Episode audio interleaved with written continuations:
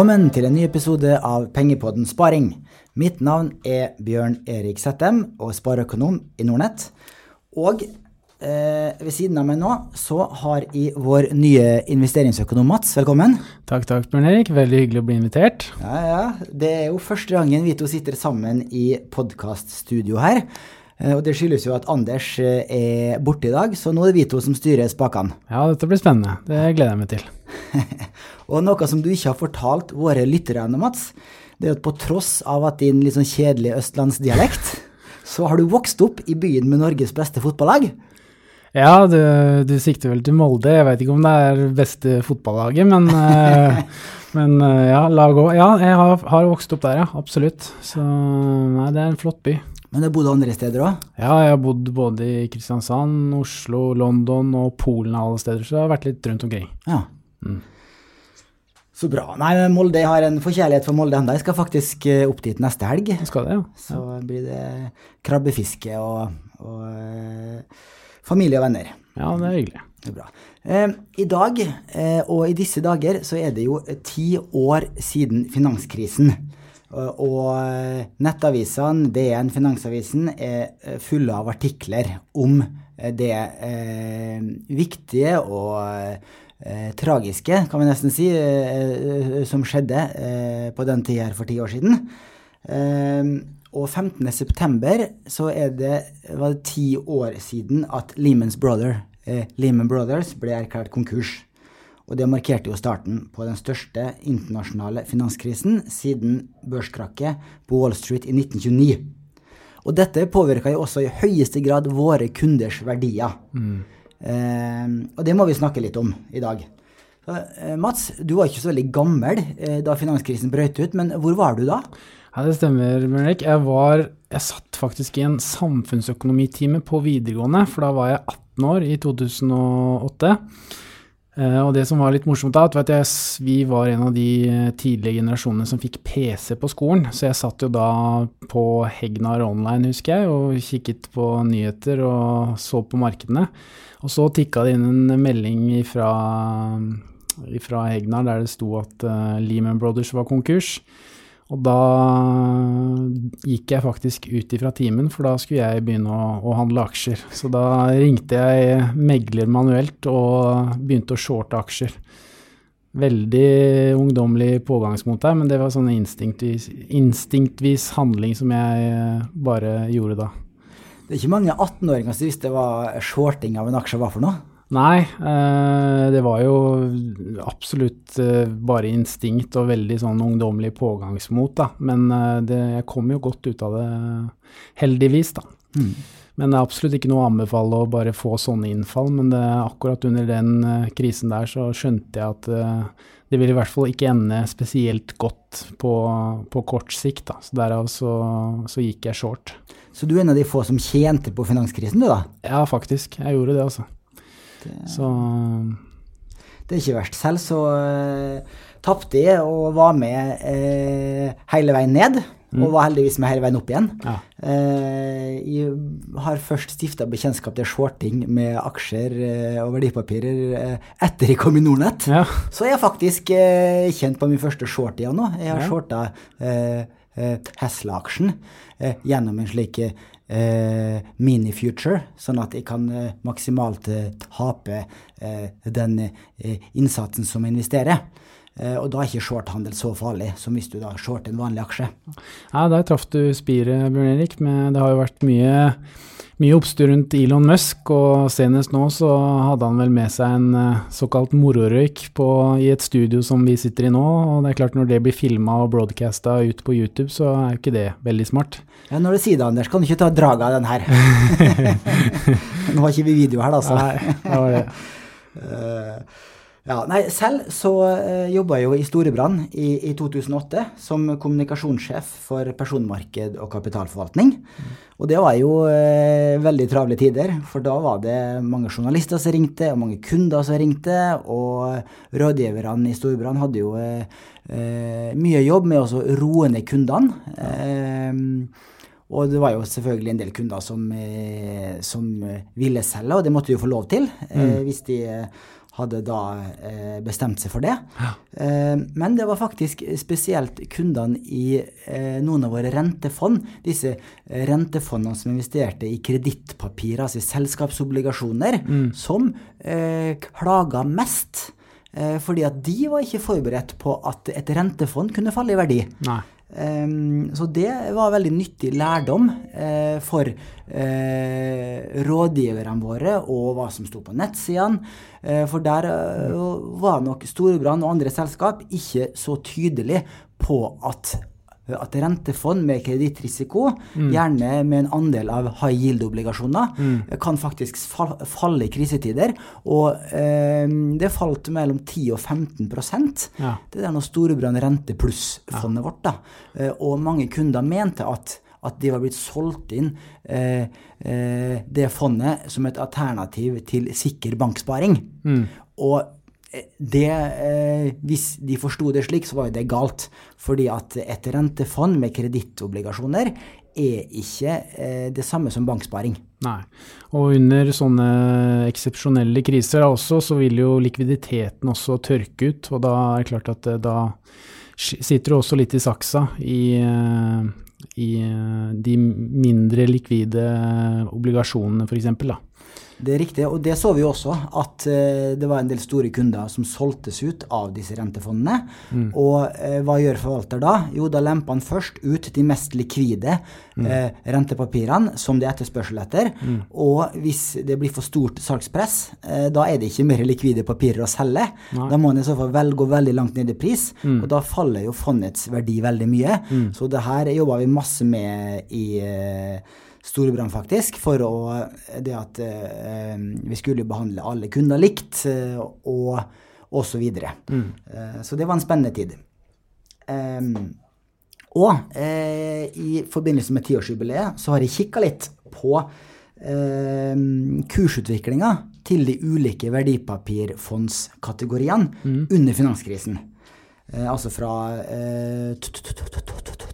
toppen i høsten 2007-2008 eh, frem til uh, bunnen i mars 2009. Mm.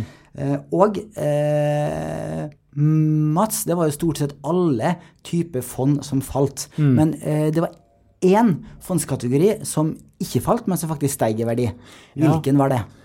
Det det antar jeg er rentefond, altså sikre statsobligasjonsfond. Eh, det er jo en klassisk flight to safety, altså en, en eh, flyg til verdi-type investering når tumultene eskalerer i sånne markeder som vi hadde i 2008. Så da får du uh, den såkalte risikofrie renta, som er i statsobligasjoner. Det er da en, ofte en sånn uh, sikker havn da, å havne i. Så det, I tillegg til at uh, mest sannsynlig der er det nok litt mer spredt, men noen hedgefond vil også ha tjent en del på krisen, fordi satt som meg short i både indekser og selskaper. Det var jo svart, det var helt riktig. Tenkte du skulle sette det fast i nå. Ja, det var det. Ehm, det er riktig, fordi at eh, de uh, trygge rentefondene som investerte i statspapirer, de uh, steig noen prosent under finanskrisen. Ja. Uh, både fordi at rentene falt jo etter hvert, mm. og det nøyt jo stat, fond som investerte i statsobligasjoner med lang løpetid. De fikk mm. jo også en kursgevinst. Mm. I mm. tillegg så var det jo veldig stor etterspørsel etter det sikreste av det sikre. Ja. Så da fikk du jo også en ekstra kurshjelp av det. Ordentlig perfect storm, rett og slett. Det var det for de. Eh, men hvis vi går gjennom lista her, da. Eh, norske aksjefond, altså som investerer på Oslo Børs, eh, de var blant de fondene, aksjefondene som falt mest. Mm. De falt rundt 60% i snitt. Hvis mm. du ser på indeksfondene, så falt de med 60% i snitt. Mm. Fra topp til bunn. Ja. Eh, og omtrent like mye falt vekstmarkedsfond, mm. altså som investerer i eh, eh, mindre utvikla land. Mm. det svinger jo også typisk mer enn globale fond, ja. som da igjen falt med i underkant av 50 mm. Altså hvis du satt med et gjennomsnittlig globalt aksjefond fra topp til bunn, så, falt, så tapte du om lag 50 på det, på det verste. Ja. Um, og hvis vi går over til rentefondene, så har vi allerede vært innom disse uh, trygge rentefondene, mm. som, uh, som, da steiger i verdi. Mm. Men eh, så var det disse mindre sikre rentefondene, disse high yield-obligasjonsfond. Ja andre eh, rentefond som investerte i, i selskapsobligasjoner, mm. som typisk falt med 10-15% Det var også noen eh, high yield-fond i USA som falt med over 20 mm. eh, som hadde investert i enda mer risikable eh, renteinstrument. Mm. Um, og hvis vi ser på normale pengemarkedsfond som investerte i sikre rentepapirer uh, ikke nødvendigvis stater, men kommuner, kraftobligasjoner, eh, sikre selskaper med kort løpetid, så falt det gjerne med 1-2-3 prosentpoeng. Mm. Så det, det, er store forskjeller her. Mm. Jeg eh, kan trekke en sammenligning til. Norske boligpriser falt med rundt 10 eh, mm. på landsbasis fra 2008 til 2009. Ja.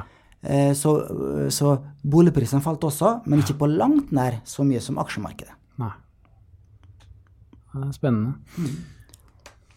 Eh, og så Vi kan jo snakke litt om hvilke lærdommer vi kan trekke av det her. Ja, det er liksom Hvis jeg skal si noe der, så er det jo den evige huskeregelen at du bør jo diversifisere investeringene dine, og ikke eh, kjøre alt inn i, alle eggene inn i en kurv.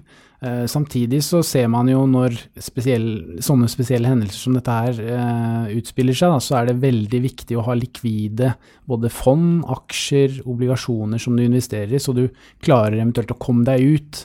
Det er viktig, for det er klart at uh, veldig mange har blitt sitt, sittende igjen med katta i sekken med illikvide obligasjoner, aksjer etc. Mm. Så det er klart at uh, likviditet er viktig, uh, både når markedet går opp og når markedet går ned. Uh, for å kunne ha den fleksibiliteten og kunne få solgt seg ut og få kommet seg ut. Mm. For hvis du sitter overeksponert i en illikvid aksje, et obligasjonsfond eller noe sånt nå, så det er klart at hvis det da eh, oppstår problemer da, eh, av større og mindre art, så vil du få problemer med å komme deg ut, og tapene dine kan potensielt bli større enn hvis du er i et eh, høylikviditetsfond eller aksje, der du stort sett kommer deg ut eh, til en noenlunde pris hele tiden. Mm.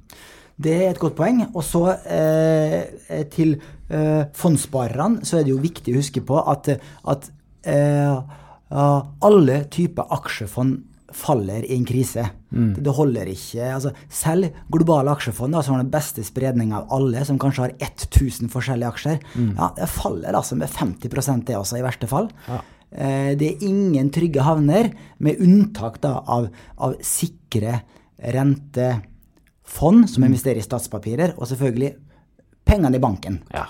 Eh, kanskje ikke i islandske banker. Veldig høye innskudd med, islandske banker. Var det noen som tapte der også? Ja, nei, vi har jo sett uh, Rune Bjerke hadde jo et intervju i DN her uh, forleden også, der uh, han fikk nok føle litt på kroppen i, under 2008, han også, at uh, det var kanskje ikke så sikkert som man skulle tro uh, uh, i norske banker heller. og det var jo dramatisk over hele verden, så det var jo en veldig spesiell krise vi var inne i der, altså. Mm. Absolutt. Og så må jeg nesten si at, at det at aksjeverdiene og fondsverdiene svinger så mye, og det er viktig å huske på det, at når du investerer i aksjefond, så må du tåle en halvering av disse aksjefondsverdiene dine si hvert tiende, hvert tjuende år. Mm. Eh, det må du kunne tåle å sitte gjennom den nedturen. Hvis du syns det er helt uholdbart, eh, så bør du ha en andel med renta i den langsiktige fondssparinga di. Mm. Eh, selv har jeg jo vært en ivrig forkjemper for strategien 100% aksjer til du dør. Mm. Men da har jeg jo selvfølgelig understreka at det forutsetter at du har mage til å sitte gjennom nedturene. Ja. Og det er lettest å gjøre med den jobbpensjonen din, den innskuddspensjonen din du har mm. eh, hvis du jobber i privat sektor.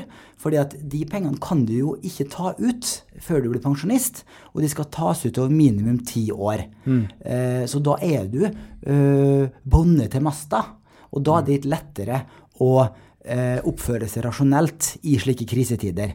Men penger du kan ta ut å sette i en bankkonto eller kjøpe noe for. Det er litt lettere å bli frista til å gå i den fellen og ta ut pengene når det ser så mørkest ut. Mm. Absolutt.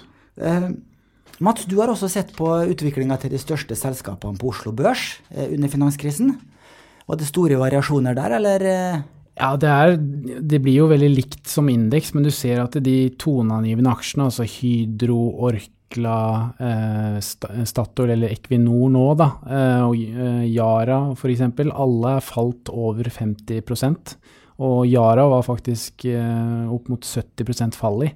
Så det er klart at det var store fall i spesielt de sykliske aksjene. Falt veldig, og ikke minst din gamle arbeidsgiver også, Storebrand, falt også mye. Mm. DNB falt vel eh, tilnærma omtrent eh, over, over 60 iallfall. Så det er klart at det var store, dramatiske fall der. For min del så husker jeg at jeg jeg shortet bl.a. Telenor, for det var det jeg fikk av megleren. Jeg ringte egentlig og spurte om å få noen OBX-aksjer å kunne shorte da, eh, den fredagen. Da fikk jeg Yara og Telenor og DNB. Uh, og jeg gjenkjøpte faktisk Telenor nesten på spiret, altså dekket inn shorten min, på 38 kroner. Og i dag så står den aksjen i 170 ca. Så det er klart at hadde jeg holdt den, i de eh, ti åra så hadde jeg jo tjent veldig mye penger, fordi at du har Én ting er kursgevinsten, men du har også gode utbytter som har vært gjennom hele eh, alle disse ti årene. Mm. Så det er klart at eh, ja, det, det, er ikke sikkert at jeg hadde sittet her da, Bjørn Erik. Hvis jeg det kan vi være glad for, da. ja, men det er klart jeg brukte Investerte mye av de pengene i utdannelsen min, så det, det er jo aldri en feil investering, det, da. Hvilke aksjer du så på som falt minst, da? Hva var kjennetegnet med de? Nei, jeg skulle jo tro at det var altså, Hvis du ser teoretisk på det, så er det jo såkalte konsumaksjer og faktisk konsulentaksjer. Jeg så på bl.a. Accenture under finanskrisen, den falt veldig lite. Walmart er jo en klassisk annen. altså Walmart er jo da en av verdens største supermarkedkjeder. Eh, Orkla falt også litt mindre enn eh, de råvaresensitive aksjene, og det er litt sånn at Eh, selv om det er finansiell krise, så må vi ha mat. Eh, og det er det samme med, med Walmart også, at du må ha Det er primærbehov, da, så det er klassisk en sånn eh, handelsaksjer, altså typisk eh, XXL for å kalle det det, og så Europris, eh, Orkla, Walmart i USA er jo typiske trygge havner i gåseøynene. Altså, de vil falle, de også, men de faller mindre enn eh, kanskje mer sensitive aksjer, og spesielt da i finanskrisen så jo, gikk det jo hardt utover bankaksjer. Mm, mm. Um, jeg har vært på et finanskriseseminar denne uka her. Eh, kan være, jeg må nesten fortelle litt fra det, ja. siden vi snakker om det her nå. Og um, fordi det er jo viktig at så lenge vi husker på de krisene som har vært, og så lenge vi forblir bekymra for at det kan komme en ny krise, da eh, er vi mye tryggere og mer forberedt mm. eh, enn hvis man glemmer historien. Mm. Det er kjempeviktig.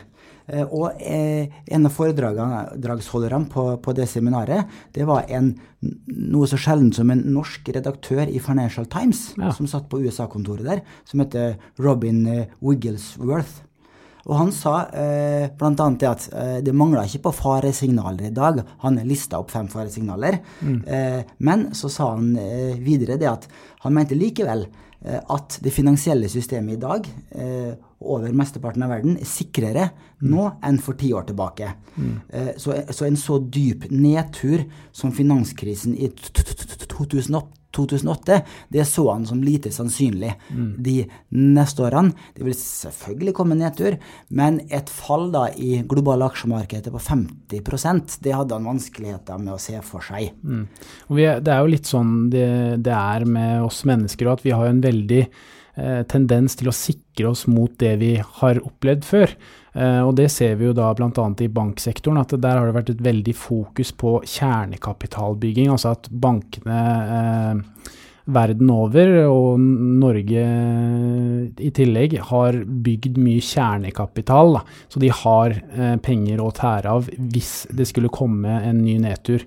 Og bankene i Norge er jo veldig solide eh, per i dag, og har stort sett bygd opp en, en god kapitalbuffer på mellom 15 og 20 Eh, så det er klart at det de, de var gode også, de før eh, finanskrisen, men det er klart nå er det skjedd så mye med reguleringer fra sentralbanker, både fra Fed og ECB og Norges Bank, som har gjort at eh, bankene har vært flinke og bygd mye kapital, og bl.a. holdt igjen mye utbytter i en del år. Nå begynner vi å se at de slipper opp litt, at sparebanksektoren bl.a. begynner å betale mellom 30 og 60% av inntjeningen sin i utbytter igjen. Det har de ikke kunnet gjort før, fordi at de måtte avsette så mye kapital til å bygge en kjernekapital som en sikkerhet, da, som myndighetene har, uh, har pålagt reguleringer om. Mm, mm. Så det er klart at det er jo eh, en veldig sånn sikkerhet sånn overfor finansnæringen. Da. Det er riktig. Og så kan du si eh, et Eh, et argument som trekker i motsatt retning, er jo det at rentenivået eh, over hele verden er jo veldig, veldig lavt. Sånn at skulle det komme en ny krise nå, så har ikke sentralbankene så eh, sterke skyts å komme med, for de kan ikke senke renta så mye mer. Og da er det vanskeligere å få fart i økonomien igjen, mm. når de ikke kan bruke rentevåpenet like sterkt som eh, for ti år siden. Ja, og I tillegg til det så har du jo på bankene isolert sett også da, gått litt hardt utover, spesielt europeiske banker som har falt ganske mye siste året, egentlig. Deutsche Bank er jo ned over 40% i år, bl.a. Og det kommer jo litt av at du har hatt så lave renter. altså ECB har jo, har jo en sentralbankrente nå på, eh, på null. Uh, og så har du da til stadighet fått mye reguleringer og, og uh, vedtaket fra myndighetene, ref det vi nettopp snakka om, at uh, det har jo slitt på mar marginene til bankene. Da. Så det er klart at inntjeningen sånn i de europeiske bankene mm, per i dag er ganske lav. så det blir veldig sånn spennende å se, da. og det er klart at det er en en sånn fin ting som både sparer og investor å ha under oppsikt. Da. Mm -hmm.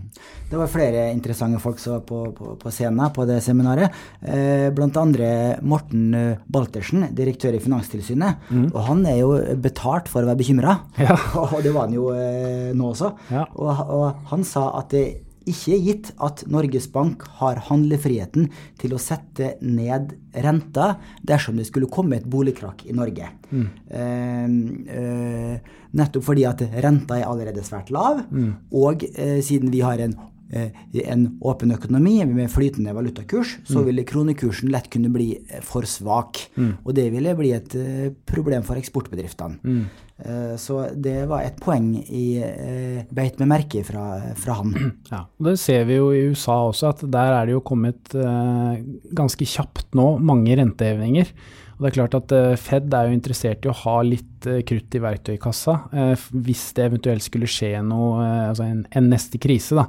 For hvis da Federal Reserve hadde hatt en, en sentralbankrente på én, og det skulle smelle, så det er klart at da, da, vil de slite ganske mye mer, for de har ikke det rentevåpenet i verktøykassa som de vil ha på en typisk litt høyere rente på 3-4 da. Nå ligger vi jo akkurat på intervallet rundt 2 uh, eh, så det er klart det er jo fortsatt ganske lite i forhold til, uh, i forhold til hvis det skulle skje noe. Mm, -hmm. Så det, det, er spennende. Og i ECB, som sagt, der er det jo altså den europeiske sentralbanken, altså EU, EU-banken for å kalle det det, da. Der har du jo null, så der har du jo ingenting å gå på. Mm. Så det er litt det samme egentlig i Norge også, der har vi jo 0,5. Nå vil jo mest sannsynlig denne uken her, da, eh, oppjusteres fra 0,5 til 0,75. Mm. Så det er klart at det er veldig små marginer å gå på, spesielt for europeisk eh, sentralbank og norsk sentralbank, hvis det skulle skje noe nå, da. Mm, mm, mm. Jeg eh, kan også nevne at om en drøy måned så får vi besøk av uh, Peter Warren i, som gjest i Pengepodden. Mm. Og da skal vi snakke mer om faresignaler i dagens marked som man bør være oppmerksomme på, som kan være da, signaler på en ny kommende krise. Mm. Eh, dette er han veldig opptatt av. Mm. Nok finanskrisesnakk. Nå skal vi over til eh, spørsmål fra lytterne. Eh, Mats, du eh, spør meg, og så skal jeg svare etter beste evne. Så får du gjerne supplere mine svar. Ja kan jeg gjøre, Erik. Eh, da har vi fått et spørsmål som er fra Det er flere kunder som er interessant, og lyttere som er interessert i dette her. Og det er skal jeg nedbetale boliglånet eller kjøpe aksjefond? Det er vel ikke et fasitsvar her. Er det det, Bjørn Erik? Nei, det er ikke det, altså. Eh, det her er et spørsmål jeg har fått mange ganger i, i mange anledninger. Og jeg skrev et blogginnlegg om det her på Nordnettbloggen i mai. Mm. Med den tabloide overskriften 'Dropp avdragene, sett pengene i aksjefond'. Ja, ja. Det er mange som klikker på, vet du. Så eh, her skrev jeg at, eh, at, hvis du har betalt ned avdragene, altså betalt ned lånet til et komfortabelt nivå, mm. så kan det være fornuftig å be banken om avdragsfrihet, mm. og heller sette disse pengene i aksjefond. Eh, så lagde jeg et regnestykke som viste at på ti år så kan gevinsten fort bli over 100 000 kroner, men risikoen for tap er også til stede. Mm. Ja, for her er hovedregelen at så lenge den langsiktige avkastninga i det du investerer i, overstiger lånerenten i perioden, så vil du tjene penger. Mm. Eh, og det vil jo si at du bør holde deg til aksjer og aksjefond. Eh, og ligge unna eh, rentefond mm. eh, som hovedregel. Ja. Fordi det er da du kan forvente å få en betydelig meravkastning mm. Som gjør at det, det lønner seg å gjøre det her. Mm. Og jeg kan jo utdype svaret litt. Ja. For norske låneregler setter jo grenser for hvem som kan få avdragsfrihet. I dag så sier Finanstilsynet at det er kun lån på under 60 av boligens verdi eh, hvor kunden kan eh, få avdragsfrihet. og det kan være en god pekepinn på hvem dette rådet passer for. Mm. Altså har du minst har du minst 40% egenkapital, eh, da kan du vurdere der. Mm. Ha, er du førstegangsetablerer og har 85% lån, mm. eh, og lån til pipa, da, da, da, da, skal du verken vurdere det, eller du får ikke lov heller. Eh, I tillegg så behøver du nok ha minimum femårshorisont, gjerne 10-15-årshorisont også, på den sparinga, siden, eh, som vi vet, aksjemarkedet svinger mye. Mm. Eh, og hvis du da gjør det her rett før en, eh, en, ny finanskrise, så kan du regne med at det tar noen år før kursene oppe på det samme nivået.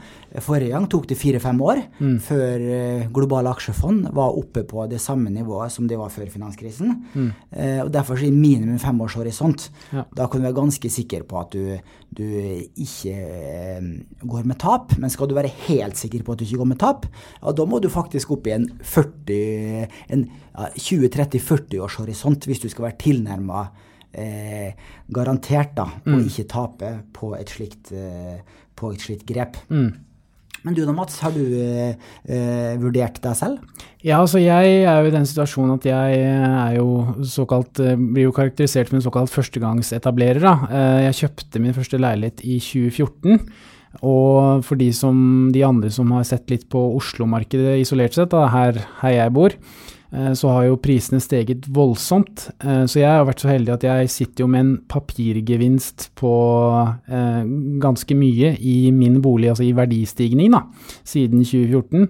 Så det jeg har gjort, er jo at altså en papirgevinst altså det, det, hjelper jo ikke å være millionær på papiret i gåseøynene. Jeg får ikke gjort noe med de pengene så lenge jeg, så lenge jeg ikke selger boligen min. Og hvis jeg selger, så selger jeg og kjøper i samme marked, så da da kan jeg i beste fall oppgradere leiligheten min. For min del så er ikke det nødvendig med at jeg er eh, singel. Eh, så det jeg har gjort, er at jeg har tatt og refinansiert litt eh, av boliglånet mitt. Og puttet det inn i, på aksjekontoen min i Nordnett. Eh, sånn at jeg får nytte av den eh, verdien. Den verdistigningen. Og rasjonalet mitt bak det er at jeg er veldig sikker på, litt flåsete sagt, at jeg kommer til å slå både innskuddsrenten i banken, som er på 1 røftlig regna, og utlånsrenten, som er på rundt 2% Så jeg, selv med de mest pessimistiske anslagene over tid, så er jeg ganske sikker på at jeg vil tjene på å uh, ha refinansiert litt. Grann, da. Skal det sies at det er ikke voldsomme summer jeg har gjort det med, men jeg har gjort det på litt av boliglånet mitt. da. Mm. For jeg ser det som økonomisk lønnsomt å ha litt mer kapital i aksjemarkedet. Mm. Nei, jeg, har også gjort det samme i en del år. Og brukt disse avdragspengene både på aksjefondssparing og sparing i en utleiebolig. Mm. Eh, og det jeg gjør i eh, praksis da, er jo å la inflasjonen spise opp lånet mitt, siden det avdragsfrie lånet blir jo mindre og mindre verdt hvert år i reelle kroner. Eh, så sånn sett kan du si at eh, jeg betaler ned lånet mitt eh, likevel, siden det blir faktisk mindre og mindre verdt i reelle kroner. Ja. Og så er det jo litt det at det blir jo Det er jo ikke alle som har mulighet for å ha avdragsfritt, avdragsfrihet, gitt at du må ha 60 av Altså under 60 mm. Og da kan jo en Hvis du har eh, la oss si 70 da, så kan du f.eks. prøve å refinansiere med 5 eh, for å få nytte av den, og så sette det f.eks. i aksjemarkedet. Det er jo en mulighet hvis du ikke eh, har mulighet til avdragsfrihet. Da. Nå skal ikke jeg oppfordre til, til det, men det er, liksom en, det er en mulighet å kunne vurdere, da. Det er en mulighet for de risikovillige. Ja, Eh, absolutt. Jeg, vil ikke anbefale det til folk flest. Absolutt ikke. Men eh, hvis du, du ser etter muligheter, så er det, det er en mulighet det. Da må du jo betale avdrag på lånet, men du vil jo da få utbetalt et større engangsbeløp som du kan investere. Ja. Det er riktig. Eh, så må jeg jo si det at, at det er jo lett å gi det rådet her nå. Jeg satt jo og eh, snakka om det samme og skrev om det samme etter finanskrisen i min forrige jobb. Og i perioden 2009 til 2012 så var det faktisk ti års avkastning på globale aksjefond var negativ. Ja. Du har sittet med et aksjefond i ti år, og så tapt penger. Ja. Da var det ikke så lett å snakke om verken sparing til barn i aksjefond eller fryse avdragene, eh, sette pengene i aksjefond. Da ble du sett på som risikopervers. ja, da er du kontrær, Bjørn Erik. Det skal du ha. Men de prøvde. Men Ja, det det er bra. det var ikke så mye stemning for det da som det er nå. Nei. Ehm, og b- bare for å si det, hvis du ser på tiårsavkastninga på globale aksjefond i dag, så ligger jo de i snitt på en 10-11% i året. Altså det har jo vært fantastisk i tiårs avkastning nå. Ja. sånn at ehm, Hvis du da ser på eh, Hvis du regner litt på det da, og bruker en 72-regel, altså du deler årlig avkastning på Eller 72 delt på årlig avkastning, så får du da 7,5 år hvis du har 10% eller 7,2 år, riktig, for å doble eh, innskuddet ditt. Så det er klart at da, da tar det 7,5 år, eller 7,2 år, da, å doble inn, innskuddet sitt. Det er litt sånne morsomme regneregler man kan, man kan lære seg. Mm. Og det er jo litt mer hva man kan forvente fremover. Jeg vil si at forvente 6-7 mm. i, et, eh, i et gjennomsnittlig aksjefond de neste 5-10-15 årene. Eh, og i noen perioder går det i minus, i andre perioder går det bedre enn forventa. Ja. Det er jo det som er, det som er aksjesparing, på godt og vondt. Um, og så er det sikkert noen som vil le av at vi tar opp dette spørsmålet nå. Sant, ja? For jeg husker jo eh, Eh, Bare for ei uke eller to siden så var det jo på forsiden av Dagens Næringsliv eh, en sak med en kvinnelig lege som uttalte at hun angra bittert på at hun nedbetalte boliglånet sitt fremfor å spare i fond. Ja. Eh, og eh, altså, når man leser sånn, så er det lett å harselere med at nå må toppen være nær. For husk også en forside i Dagens Næringsliv i juni 2015 Ja. med daværende Nordea- Nor- Nordea-sjef Gunn Wærsted, som oppfordra nordmenn om å ta høyere risiko med sparepengene sine. Ja. Eh, og sette mer penger i aksjefond. Ja. Og det neste halvåret, hva skjedde da? Da gikk det ned. Det er den klassiske forsideindikatoren, det, Bjørn Erik. Det er det. Det- Da gikk Oslo Børs ned med 20% Ja. og det tok halvannet år før kursene var oppe på samme nivået. ja. Uh, ja, sånn at det er Så det kan hende at siden vi snakker om det her nå, at det er et tegn på at du bør være litt forsiktig. Ja, det var det, da. Det var det. Så neste spørsmål er et spørsmål om, om BSU. Mm. Tar du det, Mats? Ja. ehm, det er fra Ørjan Ringstad Christiansen. Han spør om det er smart å bruke BSU-pengene til aksjefond. Mm, og Da, han skriver, Erik, lurer jeg. eh, det, han- og han har et langt spørsmål her. Ja. ja. Jeg kan ta det videre. Jeg fyller 34 neste år, hvilket betyr at 2018 er det siste året jeg kan sette inn penger på BSU. Dette har etter hvert blitt et betydelig beløp, og neste år må jeg altså ta stilling til om jeg skal, bli, eh, om jeg skal la dette bli stående på kontoen, eller kjøre det inn i boliglånet mitt. I det siste har jeg tenkt på en annen mulighet som gir meg anledning til å eh, disponere de oppspa det oppsparte beløpet til andre investeringer, i mitt tilfelle fond. Det jeg vurderer å gjøre, er å kjøre hele sparebeløpet inn i boliglånet mitt, for så å øke boliglånet mitt igjen tilsvarende sparebeløpet fra BSU. Dermed har jeg frigjort et større kontantbeløp som jeg kan bruke til fondshandel, med høyere forventet avkastning enn hvis jeg har beløpet stående på BSU. Hva tenker dere om dette? Idiotisk idé eller mulighet til å bruke oppstart BSU-beløp som verktøy for nye investeringer? Og ikke minst, er dette et stunt som på noe slags vis kan bryte med BSU-reglene?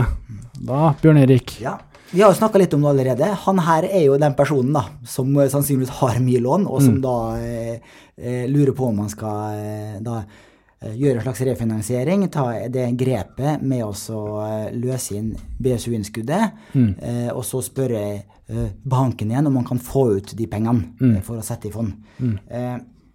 og for det første Altså, eh, sånn som, eh, sånn som Ørjan skriver her, så må BSU-pengene brukes til boligformål. Og det å betale ned på boliglånet, det anses som gyldig bruk av BSU-pengene. Og om denne kunden eller andre kunder velger å øke boliglånet på et senere tidspunkt, så har ikke det noe å si. Så han bryter ikke regelverket.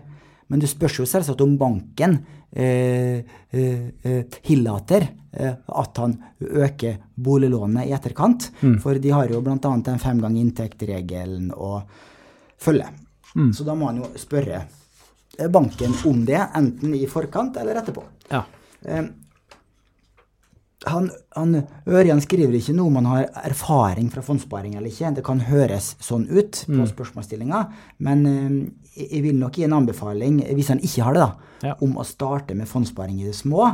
Uh, F.eks. allerede i dag opprette en spareavtale på noen hundrelapper, kanskje en tusenlapp eller to i måneden. Mm. Uh, da høster han erfaring med svingningene i aksjemarkedet. Mm. Og etter en stund, når lånet er litt mer nedbetalt, mm. eh, så kan han vurdere å, å ta det grepet sitt. Mm. Eh, eller han kan fryse avdragene hvis han har muligheten til det, det og sette de pengene i aksjefond. Mm. Eh, alternativt eh, er jo at han beholder pengene på BSU-kontoen i en del år fremover. Mm. Eh, fordi han får jo rekordhøy rente på BSU-kontoen. Mm. Eh, de fleste bankene gir jo den høye eh, BSU-renta som i snitt eller som, som normalt ligger på mellom 3 og 3,5 i mm. Eh, gir kundene den renta også etter de har fylt 34 år. Mm. Sånn at i, i, fjor her så endra DNB og Nordea sine regler, sånn mm. at de kutter renta dramatisk når kunden fyller 34 år. Ja. Men det er fortsatt mange banker som har denne supergunstige renta. Eh, også etter du er fylt eh, 34 år. Mm. Og da må jo han Ørjan gjøre vurderinga. Vil jeg ha garantert 3,5% avkastning mm. i BSU-kontoen min, eller vil jeg ha eh, en forventa mulig rente på 6-8 i et aksjefond? Mm. Um, og det, det avhenger av hans risikopreferanse og sparehorisont. Ja, absolutt. Det er et godt svar. Neste. Ja, ja, da er neste spørsmål. Det er et spørsmål om IPS fra Erik Tønnesen. Hei, Bjørn Erik. Spørsmål til Pengepoden. Når en IPS skal realiseres, hvem foretar salg av aktiva på kontoen? Er det eieren selv som bestemmer hva som skal selges, slik at jeg f.eks. kan sette fire års utbetaling i rentepapirer som en slags buffer mot sterke børsfall, og selge disse i de årene børsen tar seg opp igjen, eller vil forvalteren selge på mine vegne? Ja, jeg har aldri sett det spørsmålet før, eh, men jeg vil anta at, at eh, IPS-leverandøren, f.eks. Nordnett, DNB eller Storebrand, eh, ved første uttak av IPS-kontoen, eh, f.eks. når kunden eh, fyller 62 år, selger en lik andel av alle de fondene som kunden sitter med. Mm. Det vil være vanskelig for eh, selskapet å gjøre en prioritering og si at ja, eh, eh, vi selger kundens rentefond først eller vi selger kundens aksjefond først. Mm. Det vil i så fall være naturlig å selge rentefondene først. Mm. For at aksjefondene eh, bør han ha lengst horisont på og bør vente lengst med å ta ut. Mm. Eh, eh, så svaret er nok at eh, det selges et likt snitt av alle de fondene som kunden har, hvis han har ulike fond. Eh, og det Erik heller bør gjøre her, er jo det å reinvestere de IPS-pengene han får ut, i aksjefond f.eks., mm. hvis han fortsatt har en lang sparehorisont på de pengene. Ja. Mm. Absolutt. Yes. Vi har tid til et spørsmål til her. Ja, da skal vi ta et siste spørsmål her. Eh, et siste spørsmål fra Erik Hauke Tønnesen om ASK og investeringskonto. Og hvordan man skal optimalisere sparingen sin. Han viser til et blogginnlegg på Nordnet-bloggen hvor vi skriver ja, her får alle og enhver gjøre seg opp en egen mening om på hva som er viktig for dem, og således hvilken kontotype som passer for dem. For min egen del, og som en noe avansert sparer, så vil jeg ha en kombinasjon av alle kontotypene og forsøke å optimalisere min sparing fordelt på disse. Eh, dette hadde vært topp å få en pod-episode på, hvordan man bruker de ulike kontoene sammen for å optimalisere sparingen. Mm. Dette er et spørsmål vi får daglig, nærmest, fra kundene våre. Mm. For det kommer jo nye skatteregler for investeringskonto zero, mm. Eh, også kalt fondskonto, ja. fra januar neste år. Mm. Eh, og eh, kan jo først si litt om de nye reglene. Ja. Eh, og det er jo at eh, i dag er jo investeringskonto veldig skattegunstig, fordi det er en, en skattesats på 23 på, på både rentegevinst og aksjegevinst. Mm. Fra neste år så vil skattesatsen på aksjegevinster bli eh, rundt 30 mm. som da er likt eh, øvrig eh, øvrige kontotyper, som aksjesparekonto og frie, fri aksjesparing. Ja. Eh, mens rentegevinster eh, vil fortsatt beskattes med 23 ja. eh, Og grovt sett så kan vi da gi eh, disse rådene at eh, kunden bør velge investeringskonto eh, hvis han vil spare i både fond, aksjer, rentefond og kombinasjonsfond. Altså at han har en, en miks mellom aksjer og renter i sparinga si. Mm. Da er det jo investeringskonto som er svaret for den kunden. Mm. Kunder som bare vil investere i aksjer og aksjefond, de bør jo velge aksjesparekonto. Mm. Eh, for de har litt marginalt gunstigere skatteregler mm. på uttak. Mm. Eh, og så har du den eh, tredje eh, kontotypen, som er da fri sparing, mm. som vi i Nordnett kaller for aksje- og fondskonto. Mm. Andre kaller for VPS-konto. Ja. Eh, den spareformen er egentlig på vei ut nå, mm. fordi den har egentlig ingen fordeler ved seg lenger. Men hvis du er en avansert sparer som skal handle eh, derivater, opsjoner og lignende, mm. eh, så må du ha den kontoen, for det mm. kan du ikke handle på de to andre kontoene. Nei. og også hvis du handler gjennom et aksjeselskap, mm. så det er den eneste kontotypen du kan ha mm. som AS. Den fjerde kontotypen, for å komplisere enda litt mer, ja. det er jo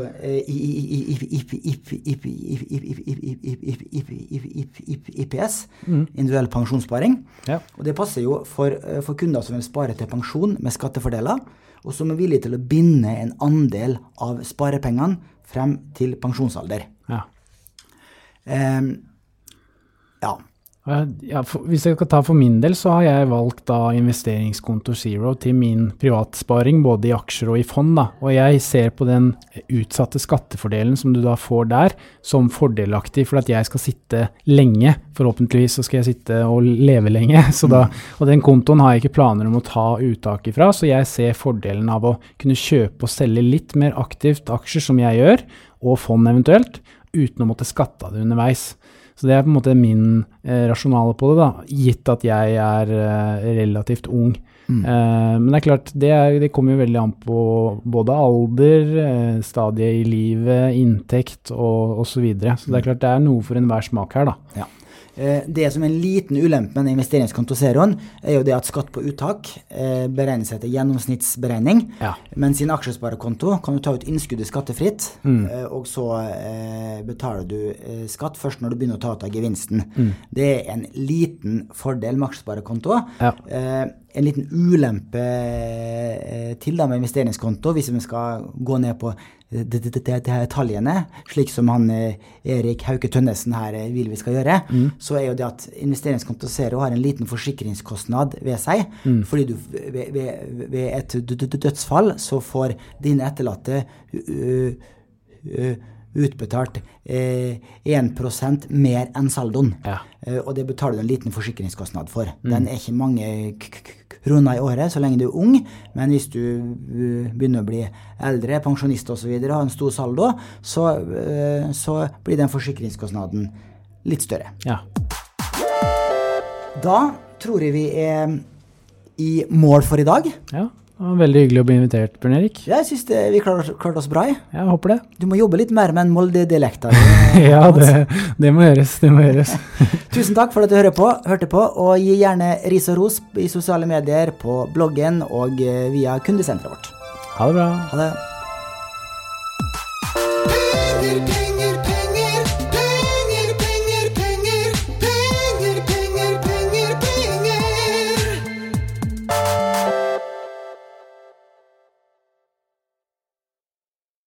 Denne podkasten skal anses som markedsføringsmateriell, og innholdet må ikke oppfattes som en investeringsanbefaling.